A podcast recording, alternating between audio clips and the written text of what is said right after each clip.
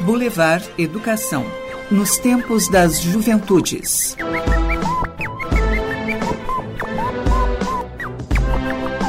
Olá! No ar, Boulevard Educação, o podcast sobre temas em educação social, educação em direitos humanos e socioeducação, apresentando a série Conheça o CIES.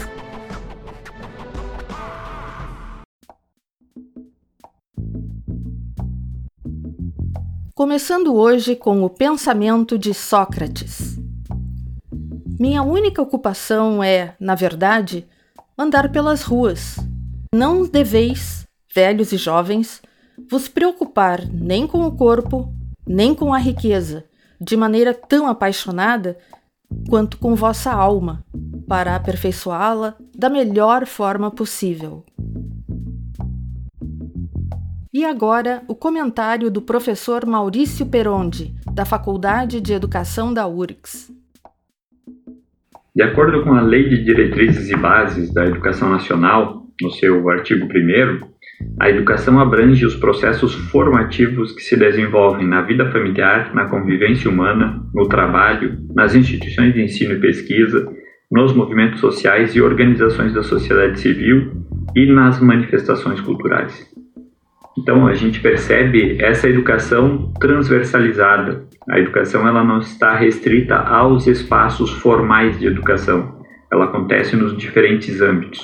No entanto, ainda assim nós temos uma limitação em que muitas pessoas não têm acesso a uma formação complementar a para além da educação formal.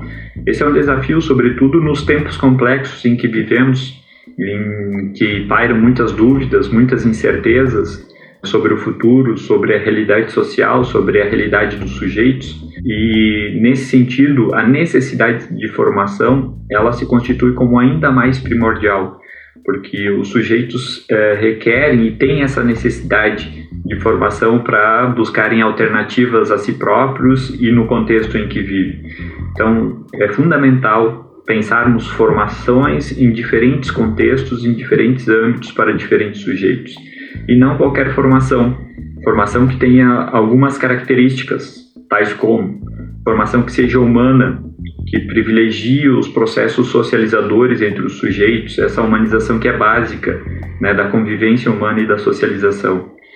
Uma formação que seja integral, contemple as diferentes dimensões que constituem o ser humano, uma formação que seja crítica e como prática de liberdade, assim como já eh, nos falaram Paulo Freire e Bell Hooks, né, uma educação que leve à criticidade e à emancipação dos sujeitos. Né? Essas características são fundamentais para superarmos a ideia de uma educação bancária, uma educação que não promova mudanças no sujeito e na sua realidade. Também podemos pensar numa formação contextualizada que leve em conta a realidade dos sujeitos e as realidades sociais. Pensando nessas características, creio ser importante é, pensarmos na formação de educadores sociais, na formação das juventudes, na criação de espaços colaborativos de convivência e de aprendizado, para além dos espaços formais de educação, como alternativas de educação e de formação para os sujeitos, principalmente onde essa educação não alcança. Boulevard Educação, com a série Conheça o CIES. A comunidade interna e externa da URGS tem a possibilidade de participar e se qualificar em cursos e outras atividades promovidas pelo Núcleo de Formação do CIES. A coordenadora Karine dos Santos professora da Faculdade de Educação da URGS, nos apresenta o núcleo de formação.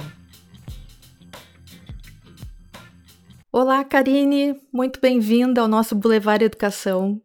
Olá, Giancarlo, é um prazer estar aqui contigo e obrigada pelo convite.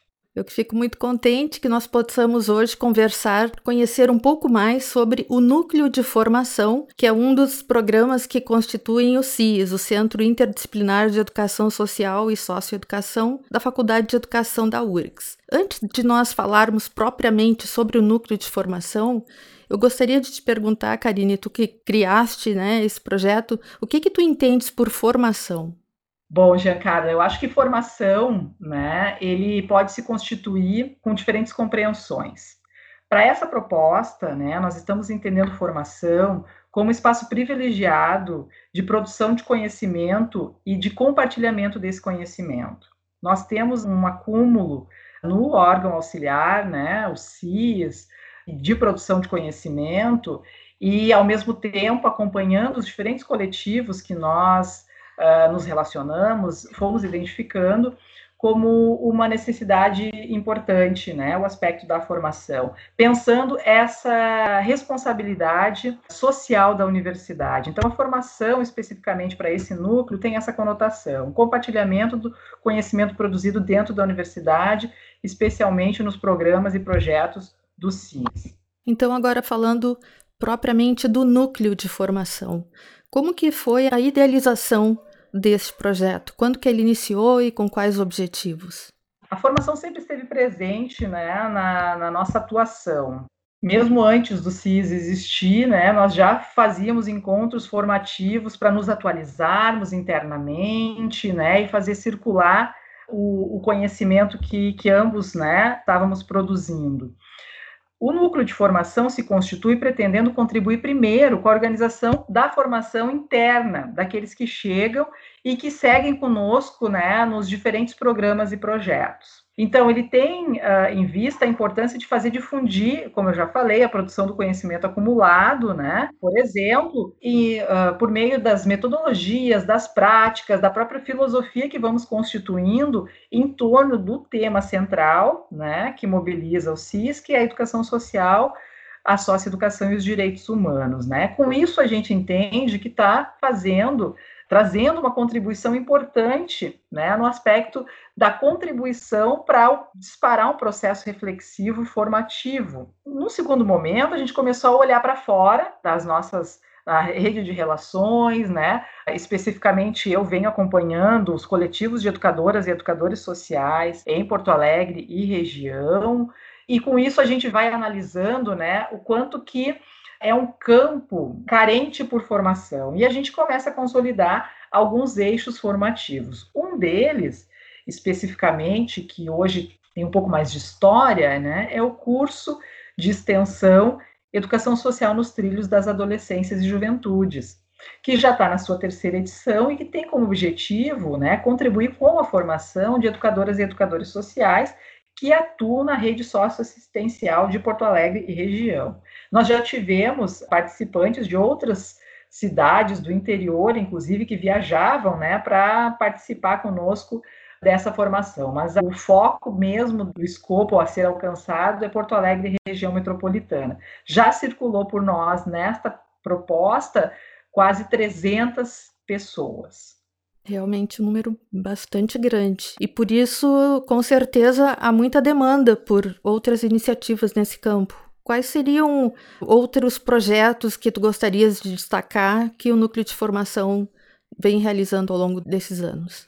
Nós temos outras idealizações, né, de consolidar outros cursos de extensão, não só na modalidade presencial, mas também na modalidade virtual. Agora, neste tempo de pandemia, nós estamos experimentando né, a adequação do próprio curso que era idealizado no modelo presencial para o modelo virtual. Então, já era alguma coisa que a gente já queria experimentar. Né? Nós temos o objetivo e desejo, né, ou desejo e objetivo de uma ordem mais, mais direta, né, uh, de consolidar uma especialização, e aí eu já te trago também aqui para a nossa conversa, porque a Giancarla hoje é a coordenadora né, do núcleo de formação, e juntas acho que vamos conseguir colocar em prática né, essa idealização de conformar uma especialização. A demanda por formação nestas áreas é muito grande. Né? Nós temos uh, um acumulado de organização de eventos que vinculam muitas pessoas e que é recorrente, né, o, a busca e a enunciação por esse desejo de formação. Nós temos pouca oferta no campo da educação social e da socioeducação de formação. Então, a demanda, e, e acho que um exemplo para justificar essa demanda é a, a, procura que nós temos pelo curso que nós ofertamos. Né? Na primeira edição, em quatro dias de inscrições abertas, nós tivemos mais de 100 inscritos. Nós já alcançamos, no total das três edições, com uma, uma oferta de 50 vagas na primeira edição e 30 vagas na segunda e na terceira edição, nós já tivemos uma busca de mais de 600 pessoas buscando, né, se inscrevendo, se colocando à disposição para a seleção desse curso. Isso demonstra o quanto que formação é uma demanda importante para essas áreas, né? Então, atentas a isso, a gente vem buscando consolidar. Claro que os desafios postos pela universidade hoje, né, muitas vezes nos impedem, porque nós temos uh, poucos recursos, né? Em geral, a vinculação docente ela é voluntária, ela é por adesão, né? Então nós precisamos buscar essas parcerias, nós precisamos pensar a estrutura, nós precisamos pensar o número de vagas, a oferta, enfim, uma série de outros requisitos para poder colocar em prática, né? No caso de uma especialização, a gente ainda precisa ter aprovação dos diferentes órgãos da universidade, né? Então requer um tempo de preparação, de condução até que chegue a concretização mesmo do próprio curso, mas é um ideal, né, que temos aí uh, alcançar. E vamos ver se conseguimos, pelo menos no próximo período que, que virá. Dentro da grande área da educação, a educação social pode ser considerada uma área mais recente? Poderíamos falar dessa forma? Sim, podemos sim. A educação social, na verdade, não é recente a conformação da expressão é que é recente. No Brasil, nós temos um pouco mais de uma década em que a expressão educação social está uh, mais difundida e reconhecida. Para se ter uma ideia, na, a Universidade Federal do Rio Grande do Sul foi a primeira universidade a ter uma área de educação social no, nos currículos, dentro de uma faculdade e presente também no currículo de formação de professores. Né? Então, a gente tende a dizer que essa história ela é recente porque o reconhecimento da expressão é recente, mas as práticas, as metodologias e os fundamentos, eles têm uma outra uma história, né? Que, enfim, eu precisaria de mais tempo para desenvolver, acho que não cabe aqui. Mas sim, a gente pode confirmar a tua, a tua pergunta dizendo que ela é recente, mas que nessa, nessa última década, com o uso, né, com mais frequência da expressão, a gente tem conseguido localizar grupos, pessoas, tem conseguido conformar literatura, né? E com isso também temos percebido um, uma adesão e um desejo também de estar tá conhecendo e estar tá circulando no campo, né? E produzindo, né? Ao pensar a reflexão, o conhecimento sobre, sobre o tema. E de outra parte, os educadores sociais, né?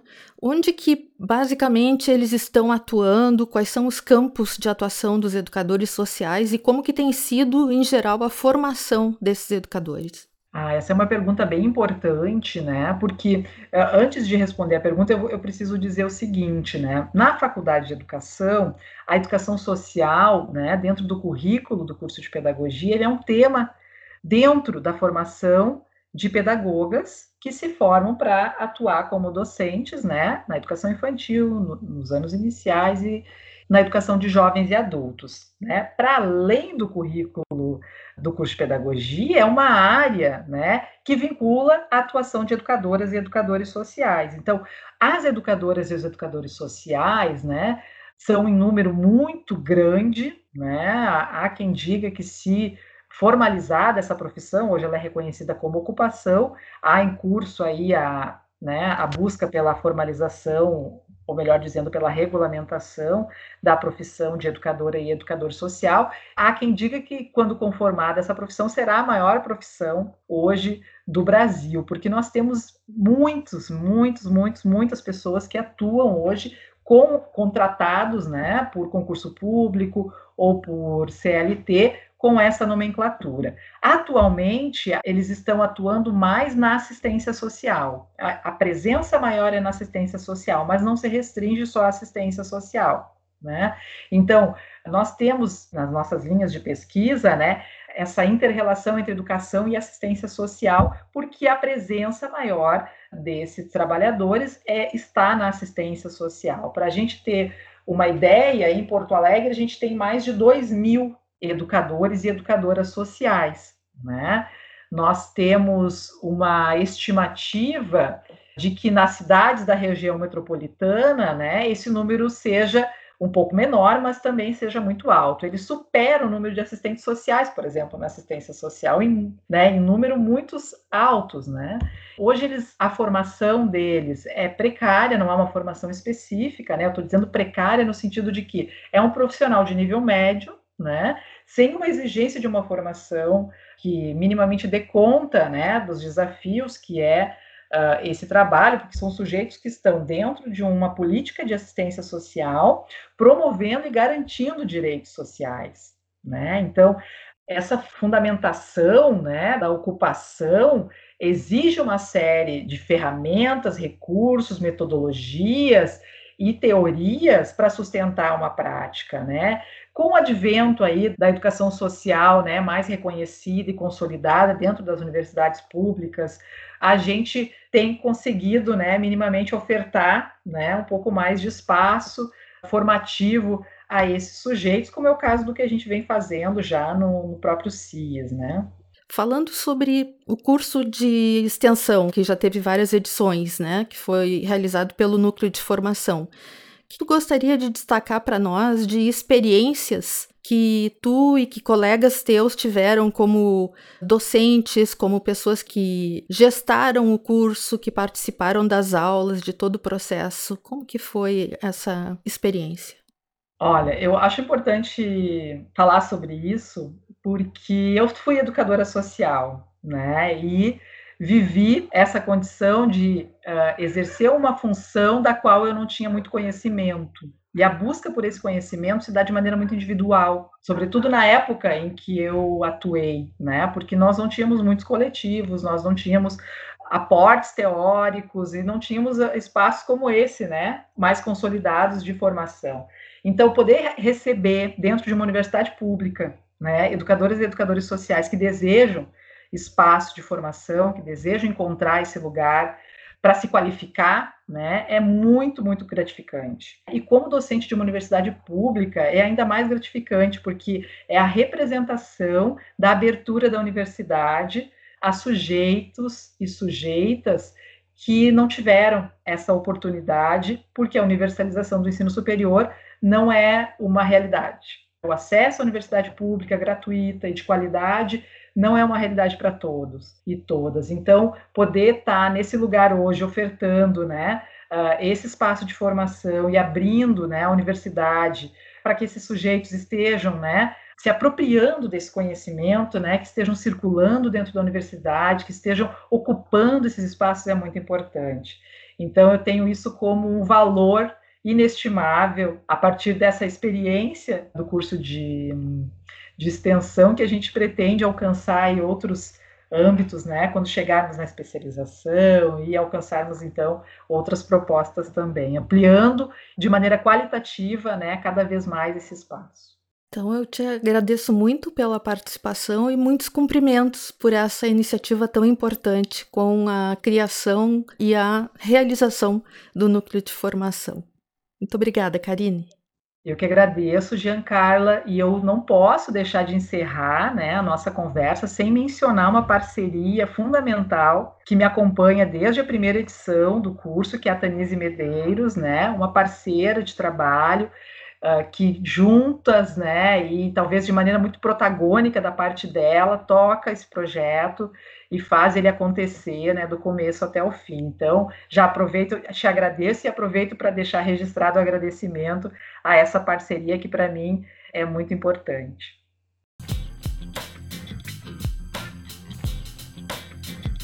Boulevard Educação, com a série Conheça o CIES.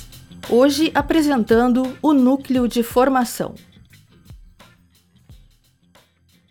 Meu nome é Tanise, eu sou bolsista do Núcleo de Formação do CIAS. esse espaço ele é constituído com o objetivo de realizar atividades de ensino, pesquisa e extensão na área da educação social e da socioeducação, e tem o objetivo de contribuir para que essa área do conhecimento seja divulgado tanto no espaço uh, da própria faculdade de educação, quanto no espaço da universidade como um todo, e também em diálogo com a comunidade externa.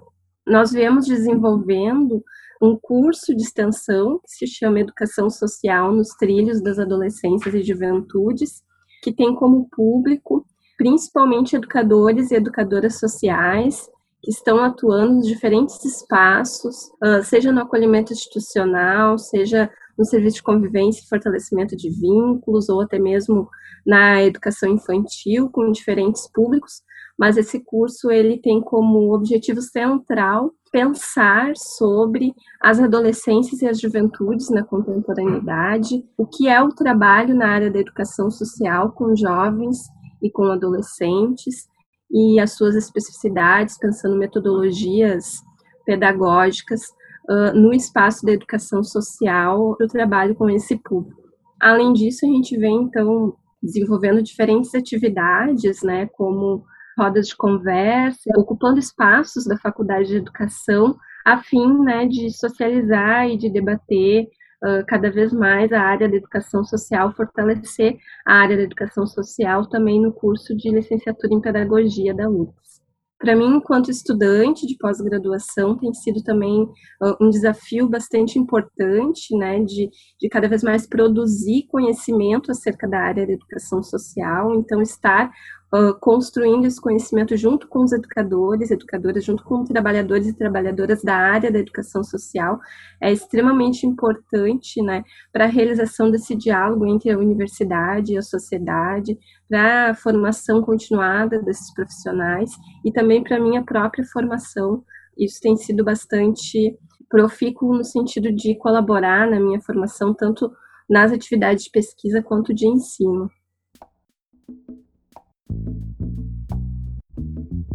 Para saber mais sobre o CIS, seus programas e projetos de pesquisa, ensino e extensão, acesse o site www.ufrix.br/cias.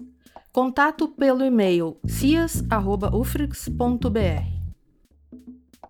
Boulevard Educação é uma realização do CIES, Centro Interdisciplinar de Educação Social e Socioeducação da Faculdade de Educação da URGS, em parceria com o NAPEAD, SEAD URGS. Edição de Leonel Jaques. Apresentação e direção de produção de Giancarla Brunetto. Uma boa continuação de semana e até o próximo episódio.